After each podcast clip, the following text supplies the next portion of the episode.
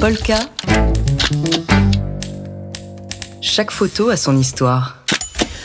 Alors aujourd'hui, on est très heureux d'accueillir pour la première fois et pas pour la dernière Alain Genestar, euh, le directeur de Polka et, euh, son équipe d'ailleurs, hein, qui, vont euh, tous les membres de son équipe qui vont régulièrement nous rendre visite. Ce sera tous les vendredis matins pour commenter une photo qui fait l'actualité. Et aujourd'hui, Alain, eh bien vous avez euh, choisi de commencer avec un photographe que vous connaissez bien pour l'avoir choisi en une du dernier numéro de Polka. Il s'agit de Steve McCurry et euh, de sa photo d'un jeune enfant indien rouge.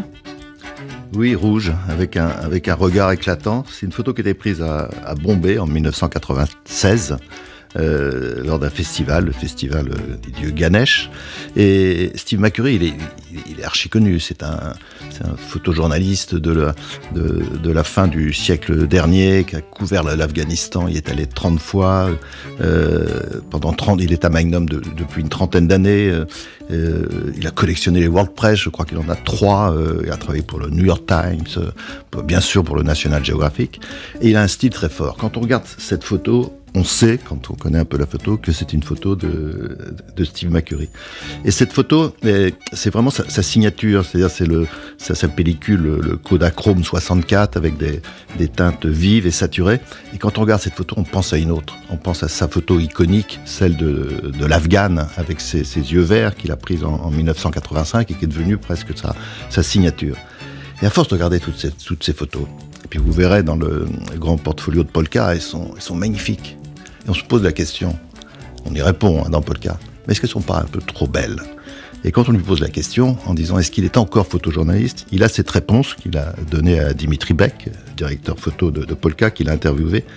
Il a dit écoutez, je fais ce que je veux avec mes photos. Alors, je fais ce que je veux avec mes photos, mais dans une certaine limite, parce que du coup, il a déclenché euh, des critiques, une polémique euh, sur son travail. On l'a accusé d'arranger trop son monde, ses photos. Bah justement, les limites, lui, il les repousse. Les limites, c'est nous qui les, qui les, fixons, nous, avec notre regard et notre rigueur professionnelle, c'est les limites du photojournalisme. Quand on est photojournaliste, on ne touche pas à une image. Lui, en 2016, euh, on a vu, euh, donc c'était il, y a cinq ans, il y a eu une polémique parce qu'on a vu certaines photos qui avaient été retouchées. Il n'a jamais menti sur ces images, mais disons qu'il a peut-être un peu forcé les couleurs, il a peut-être enlevé là un, objet qui lui déplaisait. Euh, donc dans cette polémique, il a répondu, puis il répond dans l'interview de Polka en disant oui, ben voilà, je suis euh, moins jour, journaliste. D'ailleurs, je ne suis plus du tout photojournaliste. Je suis un, un conteur visuel. Je suis un poète. Je suis un artiste. Un artiste ça fait ce qu'il veut. Et là, si on va un peu plus loin dans les critiques, et c'est ce qu'on fait dans, l'interview, en disant oui, mais est-ce que vous donnez pas une vision un peu de, de l'Inde, du Sud-Est asiatique euh, une vision, euh, si on est méchant, il a horreur du mot, et d'ailleurs il se, fâche tout rouge, hein, comme, son personnage sur la couverture. Est-ce que c'est pas une vision un peu post-coloniale? Est-ce que vous, photographiez les traditions plus que la réalité? Et, et, là, il explique, après s'être fâché, que ces références, ces références, c'est plus du tout euh, Robert Capa, c'est plutôt du côté de Degas, c'est Rembrandt. Euh, c'est-à-dire ce sont des peintres. Et il a basculé dans, dans un autre monde. Il, reste un photojournaliste de par son, histoire, c'est pour ça qu'il est dans Polka, mais un photojournaliste qui à un moment euh, a fait un, autre choix, il le dit, euh, c'est moins la presse, d'ailleurs c'est plus du tout la presse, maintenant c'est le monde des galeries, D'ailleurs, à Polka, il fait les deux. Hein. Il, est, il, est, dans le magazine et il est dans la galerie. Je vous en reparlerai euh, tout à l'heure si on a l'occasion de, de, discuter dans une demi-heure. Et il a même cette référence. Il va très loin. Il se compare à Picasso. C'est pas mal comme référence. Et il dit voilà, dans, dans cette polémique, est-ce que ça viendrait à l'idée de, de, demander à Picasso, s'il était toujours vivant, que ces représentations de la femme sont peut-être un peu trop abstraites, que c'est pas la réalité? Euh, alors l'exemple de Picasso c'est bien, moi je préfère l'exemple de Victor Hugo, parce que Victor Hugo, vous savez, il, a, il est en même temps euh, journaliste avec Chose Vue, mais est-ce que ça viendrait à l'idée de reprocher à Victor Hugo d'avoir trop bien écrit Les Misérables et d'avoir arrangé la réalité? Alain Genestar, donc au sujet de ce photographe dont on peut voir les photos et lire une interview dans le nouveau numéro de Polka, Steve McCurry. Polka. Chaque photo a son histoire. 6h, 9h30, les matins de jazz. Laure Alberne, Mathieu Baudou. Ce soir, c'est le dernier volet de Jazz Live consacré à ce formidable East Coast Jazz Festival. Oui, qui a donc eu lieu effectivement dans la nuit de samedi à dimanche dernier en direct euh, et en streaming des plus grands clubs de jazz de la côte est américaine, le Scholars de Boston, le Chris Jazz Café de Philadelphie ou encore le Keystone Corner à Baltimore. Vous pouviez donc assister à tous ces concerts cette nuit-là entre samedi et dimanche. En un clic, euh, vous pouviez passer d'un club à l'autre. Vous n'avez pas pu, heureusement, Jazz Live là et vous a proposé toute cette semaine les meilleurs moments de cette East Coast Jazz Festival. Voilà, donc euh, dernière soirée qui ce soir nous emmène à New York. Alors il y a deux clubs euh, à New York qui ont participé à ce festival. C'est le Smalls que vous connaissez bien, on vous en parle souvent, on vous en a parlé en début de semaine. Le Smalls qui a programmé bah, des artistes plutôt euh, novateurs, enfin plutôt dans, dans, un jazz contemporain, Nicole Glover, Warren Wolf, Mike Lydon avec Vincent Herring. Et puis, il y a aussi le Birdland qui, lui, fait plutôt euh, ce soir dans le jazz classique. il y aura donc Veronica Swift avec le, trio euh, d'Emmet Cohen que, qu'on vient d'entendre. Et puis, il y aura aussi euh, le, le, groupe de David Ostwald qui reprend le répertoire d'un certain Louis Armstrong sur scène. Alors, le voici ici avec le, le premier morceau qui a, qui a ouvert son concert. Et vous reconnaissez le In My Solitude déjà de Duke Ellington qui a été enregistré par Louis Armstrong. On écoute ici un petit extrait.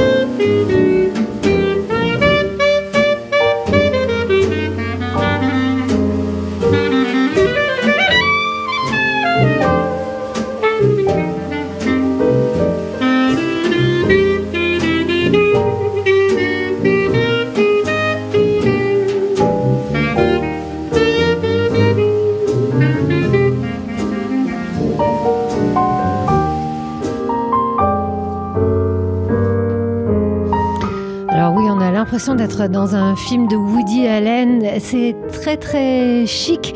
Euh, ce David Ostwald's Louis Armstrong Eternity Band qu'on écoute euh, ici sur la scène du Birdland. Il faut savoir que David Ostwald joue bah, la basse hein, du jazz classique, euh, le tuba. Il y en a plus beaucoup des tubistes de jazz.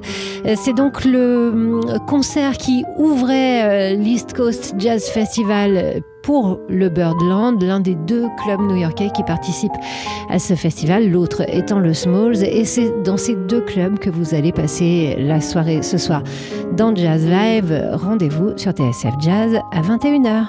6h, 9h30, les matins de jazz. Laure Alberne, Mathieu Baudou. Et aujourd'hui, donc, on avait envie de réentendre la voix et le, flux de cette voix toujours passionnée de Bertrand Tavernier. Bertrand Tavernier qui nous a donc euh, quitté à, à, 79 ans, euh, cinéaste euh, immense, euh, immense aussi bah, bibliothèque du cinéma. Il avait une, connaissance encyclopédique du cinéma, notamment du cinéma américain. Il avait produit un, un livre somme hein, sur le cinéma américain, ça s'appelait Amis américains euh, que je vous conseille hein, personnellement. C'est tout simplement une, Bible. Bertrand Tavernier qui était aussi, c'était connu, jazz fan. Il est souvent passé euh, à TSF Jazz, à notre micro, pour parler de, de son amour de cette musique. Un amour euh, qu'il avait euh, traduit à travers plusieurs films et notamment, évidemment, à travers le Autour de minuit qui mettait en scène le saxophoniste Dexter Gordon. Alors, le tournage d'Autour de minuit, Bertrand Tavernier nous en a souvent parlé sur TSF Jazz. Ça a été un tournage assez épique. On sait que euh, Dexter Gordon avait euh, des addictions diverses et notamment à l'alcool. Alors, il fallait viser juste. Il fallait trouver le moment où il avait juste euh, la dose d'alcool dans le sang nécessaire. On écoute ici Bertrand Tavernier nous parler de, de ce, ces conditions de tournage. Ce qui était difficile, c'est de l'amener devant la caméra. Ça pouvait prendre euh, quelquefois une, une, bonne heure en discussion, de le faire traverser la cour d'Épinay.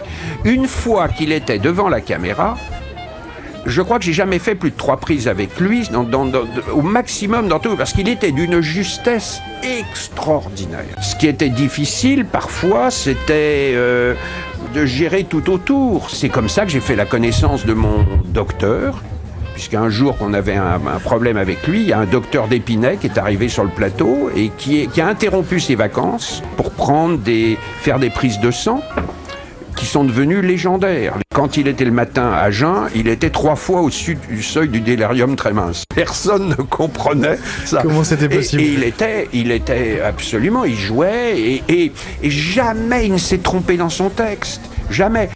Voilà, Bertrand Tavernier au, au sujet du, du, colossal Dexter Gordon dans son film Autour de minuit.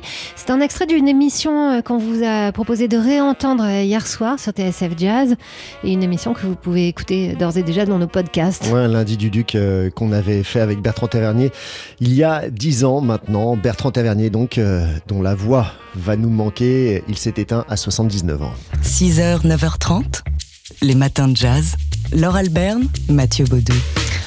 Ce matin, on voulait entendre la voix de Bertrand Tavernier, dont on a appris la disparition hier à l'âge de 79 ans. Bertrand Tavernier, qui, on vous l'a dit, hein, était euh, jazz fan, on vous a parlé, on a entendu sa voix nous raconter euh, le rocambolesque tournage du film Autour de, de minuit. Euh, Bertrand Tavernier, qui était cinéphile au sens classique du terme, c'était une encyclopédie du cinéma. Il faut dire qu'il a un peu tout fait dans le cinéma. Bertrand Tavernier, tout jeune, il avait monté son ciné-club, le, le Nickelodeon. Il a été critique de cinéma aussi, notamment au Cahier du cinéma.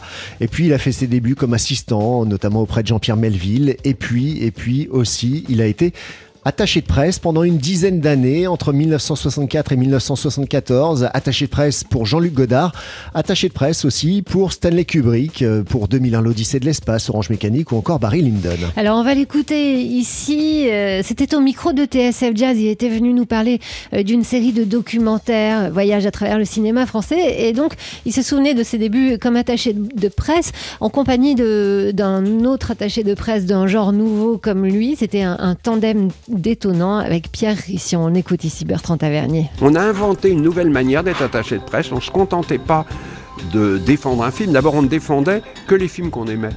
C'était un truc, et ça, on, s'est tenu à ça, je crois, à 3-4 exceptions près. Euh, et, ensuite, on faisait. Euh, il nous arrivait de trouver une sortie pour un film. On trouvait les salles, on trouvait un circuit. Et donc, Pierre, c'était un, c'était un copain de lutte c'était un copain de bagarre et c'était un type avec lequel je me suis tellement amusé. Voilà, faire du cinéma, montrer du cinéma, euh, promouvoir du cinéma, Parler de cinéma. de cinéma, écrire sur le cinéma, euh, voir du cinéma, c'était euh, le la vie de Bertrand Tavernier, une vie qui s'est terminée hier, donc à l'âge de 79 ans. Vous pouvez réentendre dans nos podcasts un lundi du Duc qu'on vous a remis en ligne, qu'on vous a proposé d'entendre hier sur TSF Jazz avec Bertrand Tavernier, à qui on rend hommage donc aujourd'hui dans les matins de jazz. Polka. Chaque photo a son histoire. On retrouve Alain Genestar, directeur de Polka. Polka c'est un magazine et c'est aussi une galerie. Les galeries sont fermées en ce moment, Alain, à notre grand regret, mais euh, grâce à vous on peut quand même visiter l'expo de Steve McCurry dont vous nous avez parlé il y a quelques instants. Alors déjà, on peut aller sur le site euh, de la galerie, hein, polkagalerie.com. On peut prendre rendez-vous quand on est collectionneur et si on veut, voir l'expo. Euh, on, a, le droit. Euh, c'est fermé, mais c'est entrouvert. Euh, et puis hier, bah, je vous parlais de Dimitri Beck, notre directeur photo, et il était avec Steve McCurry et Steve McCurry a commenté sa propre exposition. Euh, donc c'est à retrouver sur notre site et sur, et sur Instagram. Et voilà, ça, vous, ça donnera une idée à la fois de ce qu'il y a dans le magazine, bien sûr, et de ce qui est dans, dans l'exposition. Donc c'est le moyen de voir euh, une expo sans sortir de chez soi. Et il y a un autre moyen aussi, c'est de regarder des livres. En l'occurrence, il y a un livre euh, sur lequel vous faites un, un gros plan dans le dernier podcast, c'est celui de l'italien Fabio Ponzio. Ah, c'est un livre magnifique. On l'a, on l'a réveillé parce que ce, ce livre est sorti pendant le grand confinement de l'année dernière. Euh, il s'appelle À l'est de, nulle part. Pendant 20 ans, euh, Fabio Ponzio s'est promené avec son appareil photo. Cette fois, c'est pas de la couleur, c'est pas du Steve McCurry, c'est du noir et blanc. Et il a photographié toute cette Europe en bouleversement euh, avant le, la, chute du mur, pendant la chute du mur, après. Et puis un très joli texte, parce que des, des grandes photos avec ces, cadrages fantastiques. Euh, c'est très bien quand il y a un beau texte à côté. Ben, c'est un, texte d'un prix Nobel, c'est Herta Müller. Euh, et elle, elle écrit, c'est une, maintenant elle est allemande, mais elle est née en Roumanie. Et elle explique notamment son enfance en Roumanie. Et, et là, cette phrase qui est terrible, euh, quand j'étais petite, on n'avait rien à attendre de la vie, pas même de la supporter. Elle raconte euh, l'évolution de, cette Europe euh, à travers ces, photos de, de Ponzio. Et vous savez, l'art du cadrage, c'est formidable l'art du cadrage, parce qu'il nous parle d'une Europe qui est en train de, vivre, d'éclater, avec des murs, et lui, avec ses cadrages à, couper au couteau, ben, ça donne une idée justement de, de, ses frontières. Donc c'est une très très belle écriture photo, et c'est un livre magnifique. Actes Sud, on peut le trouver à la Polka Factory, qui elle n'est pas fermée, puisqu'elle vend également des livres, c'est 12 rue Saint-Gilles, dans le troisième. Bienvenue. Un livre qui s'intitule À l'est de nulle part du photographe italien Fabio Ponzio. Donc ça nous fait deux photographes au moins à découvrir euh, avec vous, euh, grâce à vous Alain Genesta, Steve McCurry et Fabio Ponzio, euh, des photographes à lire dans le dernier numéro de Polka Magazine. Polka. Chaque photo a son histoire.